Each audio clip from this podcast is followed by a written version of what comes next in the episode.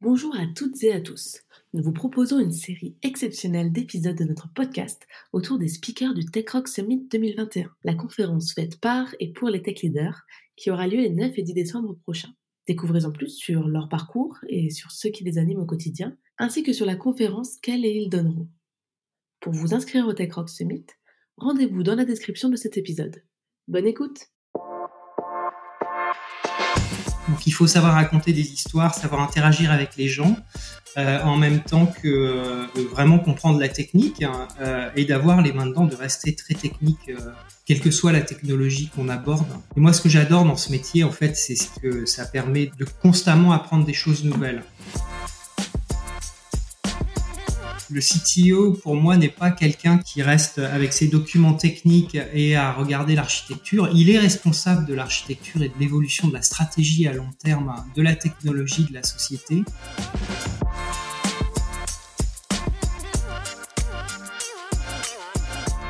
Bonjour à tous, je suis Didier Girard, co-CEO de Sphère, et aujourd'hui je suis en compagnie de Patrick Chanzon. Patrick, tu peux te présenter? Oui, bien sûr. Bonjour Didier, ça fait très plaisir. Je m'appelle euh, Patrick Chanzon et je suis euh, General Manager euh, de ce qu'on appelle Cloud Advocacy chez Microsoft. Hein, ça fait partie des relations développeurs. Et donc, est-ce que tu peux nous présenter un petit peu pour démarrer, pour qu'on apprenne à te connaître un petit peu ton cursus académique? Donc, je sais que tu bosses en ce moment aux US, mais tout n'a pas démarré aux US. Oui, oui, bien sûr. Euh, donc euh, moi, je, je, viens de la banlieue parisienne, là, de une petite ville en banlieue parisienne qui s'appelle Sceaux. J'ai fait des études d'ingénieur en France, euh, l'école centrale de Lyon. Après l'école, en fait, euh, je suis allé chez dans une start-up en France euh, dans les années 90, c'était. Et là, en fait, à, à l'époque, c'était de la, de la, compétition entre les outils client-serveur et c'était une start-up française qui avait créé un outil client-serveur. Euh, qui était en compétition avec les grands outils qui étaient fabriqués aux US à l'époque. Donc ça m'a donné un peu l'idée de ce que c'était que la vie dans une start-up. Et ensuite, je suis allé chez Accenture, enfin c'était Andersen Consulting à l'époque. Et là, j'ai passé deux ans à, à, travailler avec des clients français, donc ça c'était à Paris. Et un des trucs qui m'a vraiment marqué et qui m'a qui a orienté ma carrière en fait, euh, c'est euh, et, qui fait que ça m'intéresse beaucoup de en fait d'interagir avec les CTO dans cet événement. Euh, c'était la rencontre avec un partenaire d'Accenture à l'époque. Moi, j'étais très technique, je sortais de l'école. Euh, à l'époque, c'était l'époque où le web était en train de se développer. Euh, c'était vraiment les débuts du web vers euh, vers 95 96 oui c'est vraiment le, démarrage ouais. Ouais c'est ça. Donc c'était euh, j'avais des collègues un, un, collègue avec qui on traînait pas mal dans les couloirs quand on n'avait pas de mission qui s'appelait Jacques Lemarois qui lui était passionné par Linux et puis il est allé créer Mandrake Software. Et moi j'étais passionné par le web. Et un jour, on a eu un, un, un déjeuner avec un partenaire d'Accenture. Et en gros, ce que j'ai compris dans, ce qu'il racontait, c'est que lui, euh, il n'était pas technique du tout. Et en fait, euh, son rôle, c'était essentiellement d'aller jouer au golf avec des clients pour trouver des, des clients. Et donc, quand j'ai vu ça, je me suis dit, j'ai vraiment pas envie de faire ma carrière chez Accenture. Et en regardant au-dessus, je voyais aucun partenaire technique. Et ça, c'est ça qui m'a orienté vers les, vers les sociétés américaines. Donc, après Accenture, je suis allé chez Netscape. Euh, puis ensuite chez Sun Microsystems et ça m'a orienté en fait vers les boîtes américaines et puis c'est c'est une des choses en fait qui m'a encouragé à aller faire ma carrière aux États-Unis où je suis depuis euh, une quinzaine d'années là. Un parcours assez exceptionnel dans l'écosystème tech euh, aux US. Est-ce que tu peux nous en dire plus? Donc euh, après Accenture, en fait, c'était le début du web. Donc je suis allé chez Netscape. Euh, là, je suis allé faire des. J'étais au Netscape Consulting au début à Paris. Euh, ensuite, avec ma femme, on a déménagé à, à Menlo Park, euh, dans la Silicon Valley. Donc là, j'ai transféré chez Netscape euh, pour m'occuper du portail My Netscape. C'était une compétition avec Yahoo à l'époque. Euh, ensuite, je suis passé chez Sun Microsystems pour faire des, des marketplaces B2B. Ensuite, à nouveau des portails. On est revenu en France. Euh, tout ça, je faisais de l'engineering. En fait, j'ai passé une dizaine d'années de ma carrière à construire des systèmes. Euh, et après, en 2005, on est revenu aux États-Unis. Donc, on a fait des allers-retours entre la France et les US. Et là, en fait, euh, je suis allé chez Google et j'ai eu la chance d'être euh, la première personne embauchée pour faire ce qu'on appelle les relations développeurs. Donc, c'est un métier relativement nouveau. Ça s'appelait évangéliste dans les années 90. Il y en avait chez Apple et chez Microsoft. Et euh, quand Google a commencé à faire ça en 2005, euh, donc j'étais le premier à être embauché, c'était pour m'occuper de AdWords, euh, l'API de AdWords, vraiment le cœur du business de Google. Chez Google, en fait, on a changé le, la dénomination du titre. On est passé de, de évangéliste à développeur advocate, hein, qui est d'être l'avocat des développeurs en interne, en fait, de défendre les développeurs en interne. Et il y a un côté euh, bidirectionnel dans Développeur Advocate qui est de représenter les développeurs externes en interne pour faire des produits meilleurs, euh, en même temps que d'expliquer aux développeurs ce qu'ils peuvent faire avec les systèmes. C'était la mise en relation des développeurs internes avec les développeurs externes, quelque part, c'est ça? Alors c'est de la mise en relation, il y a un peu de storytelling, il y a de la remontée de feedback, et puis il y a pas mal d'open source hein, parce que souvent il y a des choses qui sont pas implémentées dans le produit, il faut implémenter des librairies, des SDK, créer de la doc. Hein. Donc il y a c'est un rôle très euh, pluridisciplinaire en fait. Hein. En fait, quand j'étais jeune, euh, quand j'étais à Centrale, j'ai eu un, parcours euh, très haché où euh, j'ai failli abandonner l'école plusieurs fois, j'ai redoublé deux fois à l'école, ce qui se fait jamais, euh, et euh, j'ai vraiment hésité à, arrêter l'engineering pour aller faire soit de la poésie, soit de la sociologie, qui sont mes, mes deux intérêts en dehors du boulot. Et en fait, avec ce métier de développeur relation, j'ai vraiment trouvé un métier qui me permettait de marier les deux. Donc, il faut savoir raconter des histoires, savoir interagir avec les gens, euh, en même temps que euh, de vraiment comprendre la technique hein, euh, et d'avoir les mains dedans, de rester très technique, quelle que soit la technologie qu'on aborde. Et moi, ce que j'adore dans ce métier, en fait, c'est ce que ça permet de, constamment apprendre des choses nouvelles.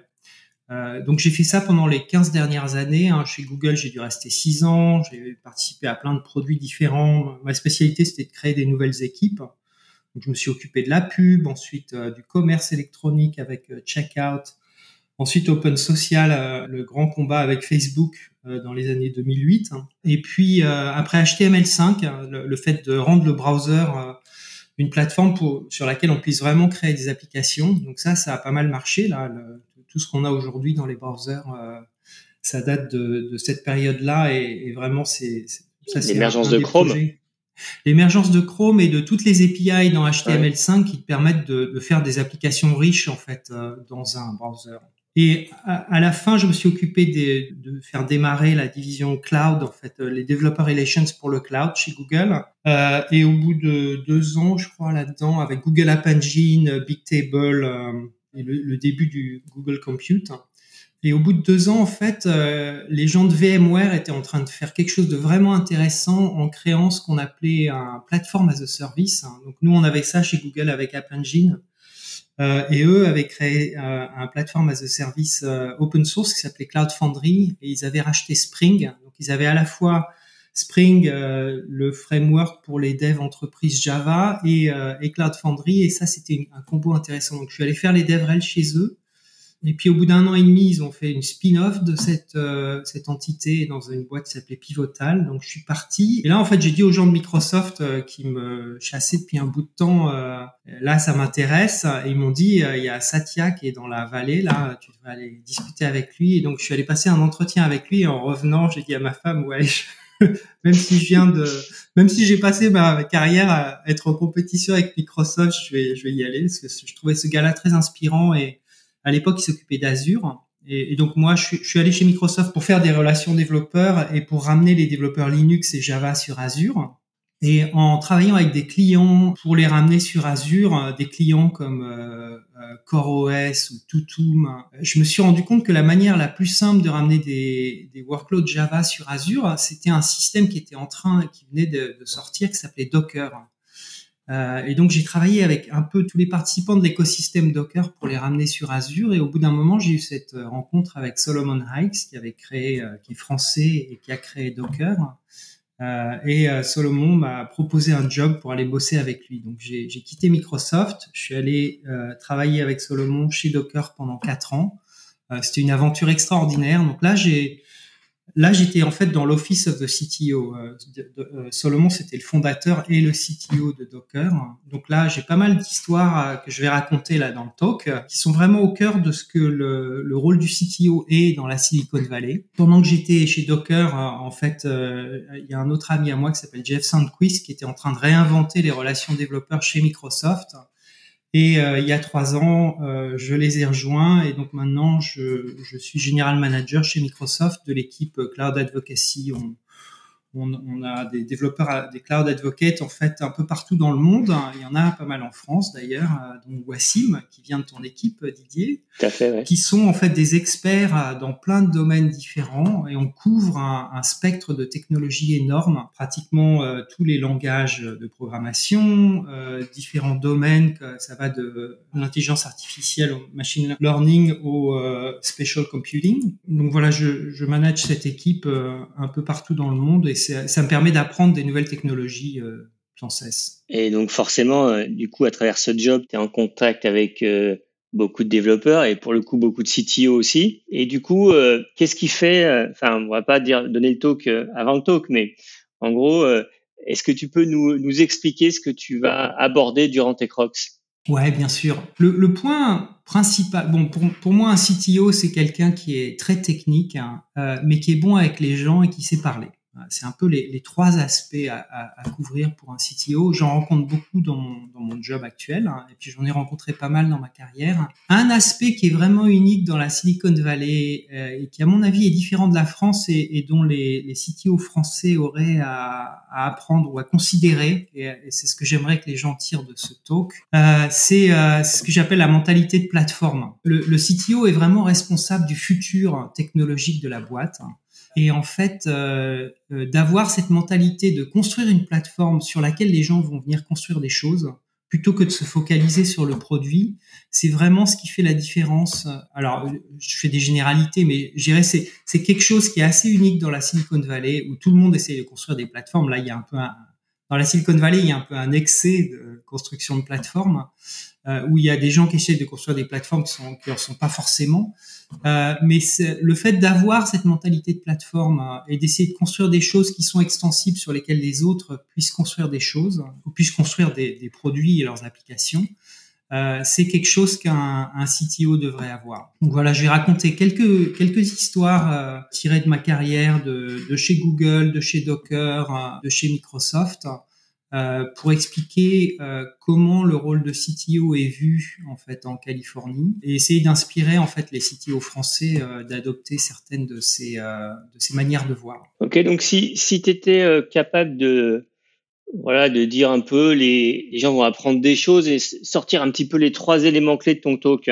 Ouais, donc euh, en fait les trois éléments clés, le, premier, donc je, viens d'en parler, c'est cette histoire de mentalité de plateforme. Le deuxième, c'est euh, c'est les gens. Le CTO, pour moi, n'est pas quelqu'un qui reste avec ses documents techniques et à regarder l'architecture. Il est responsable de l'architecture et de l'évolution de la stratégie à long terme de la technologie de la société. Euh, mais un des aspects qui est souvent euh, pas tellement développé ou, euh, ou, pas tellement pris en compte, c'est l'aspect développement des talents. Euh, le CTO a, a, deux aspects en fait. Euh, il y a deux aspects de son rôle qui sont importants. L'un d'entre eux, c'est d'interagir avec euh, les clients et le reste du monde et de communiquer. Et l'autre, en fait, c'est de développer des talents à la fois en interne, avoir des collaborations en externe, créer des connexions entre la société et les gens techniques et la stratégie technique de la société et le reste de l'industrie. donc souvent, les CTO sont amenés à participer à des soit à des consortiums, des groupes de travail en dehors. Euh, je pense par exemple à la Cloud Native Foundation que j'ai aidé à créer il y a quelques années, où la, la plupart des gens qui, qui construisent des applications euh, cloud native collaborent, à participer à des projets open source.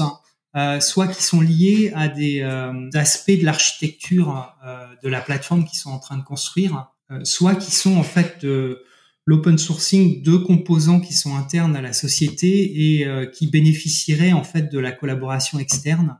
Donc il y a cet aspect collaboration interne externe et développement des talents qui est euh, super important à mon avis euh, dans le rôle de CTO.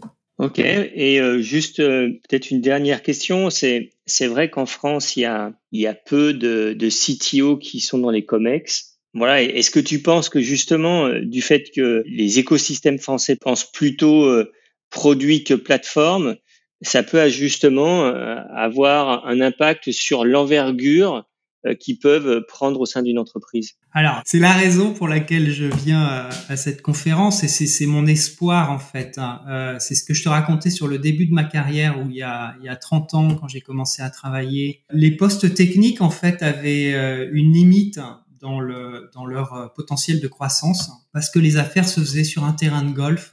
Et moi, mon j'ai vu, j'ai vu ça changer. Même, je reviens en France régulièrement. Euh, tous les deux, Didier, on, a participé à la création de l'OSSGTP il y a des années. Euh, maintenant, il y a Devox France, il y a une conférence énorme pour les développeurs euh, qui se passe en France tous les ans. Et puis, ce qui s'est passé, c'est que il y a eu l'article célèbre de Marc Andreessen qui expliquait que le, software est en train de manger le monde ça, c'est un phénomène mondial.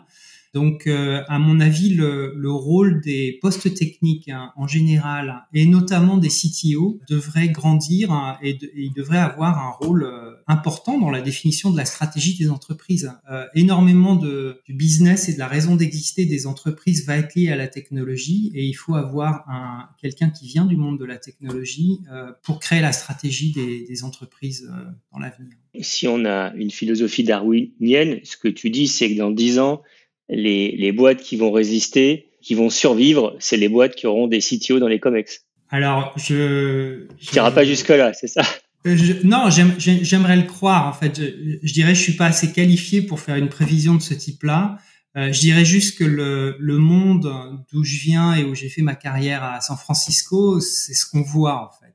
Il y a, il y a des CTO dans les, au, au, plus haut niveau des entreprises et il y a une pensée de plateforme euh, dans de plus en plus de sociétés euh, qui ne sont pas forcément des sociétés de technologie. Bah super. Euh, en tout cas, Patrick, merci beaucoup pour le temps que, que tu nous as consacré pour préparer cet événement.